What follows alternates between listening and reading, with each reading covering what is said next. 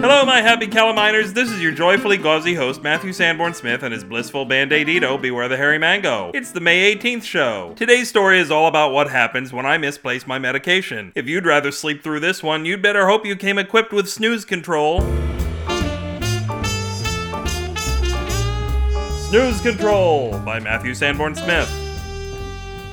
Musafa was always falling asleep. His friends thought it was because of his grueling schedule, which included cattle rustling, leaf rustling, some vigorous curt rustling, training for his annual triathlon telethon, during which he'd have to answer three phones at once for 26 hours straight while swimming, biking, and rustling, and raising three kids. He wasn't taking care of the kids, he just had to raise them as part of his morning workout, and they were heavy and resented being called dumbbells. But the truth was, he couldn't stay awake because he found the world terribly boring. As a child, he'd been brought up within a series of adventure novels, and so his days were filled with mad scientists and stoves the size of football fields and helium filled wildcats. His adult life was just so dull after that, he couldn't be bothered to be conscious through it. The problem was, there wasn't going to be much more of his life because he kept falling asleep during the least active part of his day, which was while he was driving. Luckily, he had learned a thing or two from all the mad scientists he had grown up battling and helping. In a flash of inspiration, during a vivid dream which was spoiled by the car accident he was in, Musafa took apart his alarm clock and wired the snooze button into his vehicle's cruise control. The resulting snooze control meant his car would do all of his sleeping for him. This solved the potential death problem, but presented a number of new issues to overcome. He couldn't drive anywhere because his car slept so much. Come to think of it, its wheels had always been tired. Musafa had gallons of rustled cows available to ride into town, but the price of cow gas was outrageous, and getting the cow to stay still for a refueling was a job in itself. While he now had trouble sleeping at all, his car had the world's first car dreams and would sometimes wake up with a burst of creativity and madness, throwing out its seatbelts and designing tacky looking seat suspenders for its riders. It lowered its headlights until they were plunging necklights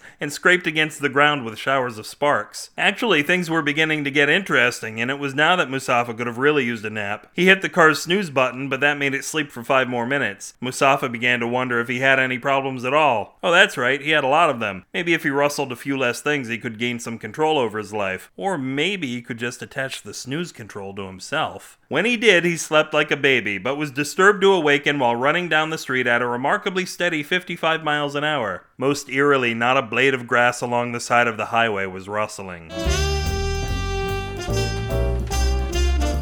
If this story rustled your crows, you can cause it and other wake up calls to happen at the website of the straitjacket type, bewarethehairymango.com. I'm starting to get the feeling that everyone who has ever wanted to send the show an email has done so. Speak of the deviled eggs in the comments for this post or shapely mail me and admire my inverted hourglass figure at Matthew at or angle your Geo Metro over to bewarethehairymango at gmail.com. Whenever we're working too closely in the middle of the summer, the SF and SF signal stands for sharing fungi. Why do we need to run those humidifiers all the time? I don't care if DiNardo insists on homemade mushrooms for the Friday pizza party. Twitter your various conways that all the old country folk follow me at twitter.com slash upwithgravity. I can relate because my grandparents left the old country about a century ago. Not only were there more opportunities here, there were less werewolves. Buck the trend of user-friendly websites. BewareTheHairyMango.tumblr.com is the path of most resistance. I can't promise you the worst internet experience of your life, but damn it, I'll try. Your scrolling finger will cry for mercy. Your mercy scrolling will cry for finger. June is almost here, and at the rate we're going, Mucho Mango Mayo will probably finish up halfway into it. Where are you going to get your excessive mango fixes then? Well, I'll tell you. Hit the Get the Mango button on the homepage and subscribe to Beware the Elitist Mango. There are nearly three dozen episodes already there, overripe for the picking, and two more a month for the rest of the year. You'll shit your pants with glee. You'll shit someone else's pants with fury. This podcast rips a multitude of fabrics as if they were a newly discovered treasure trove of CDs that you thought you'd lost back in the 90s to prove itself as an avant garde fashion designer who doesn't believe in shears or sewing and just knots torn textiles together with a focus on an aquamarine and fuchsia color palette that's going to take the season's runways by storm when all the trendiest airplanes will be wearing them, accessorized with a coy little Creative Commons Attribution non commercial share like 4.0 international license.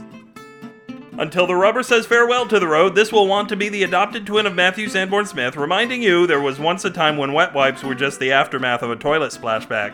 Good night.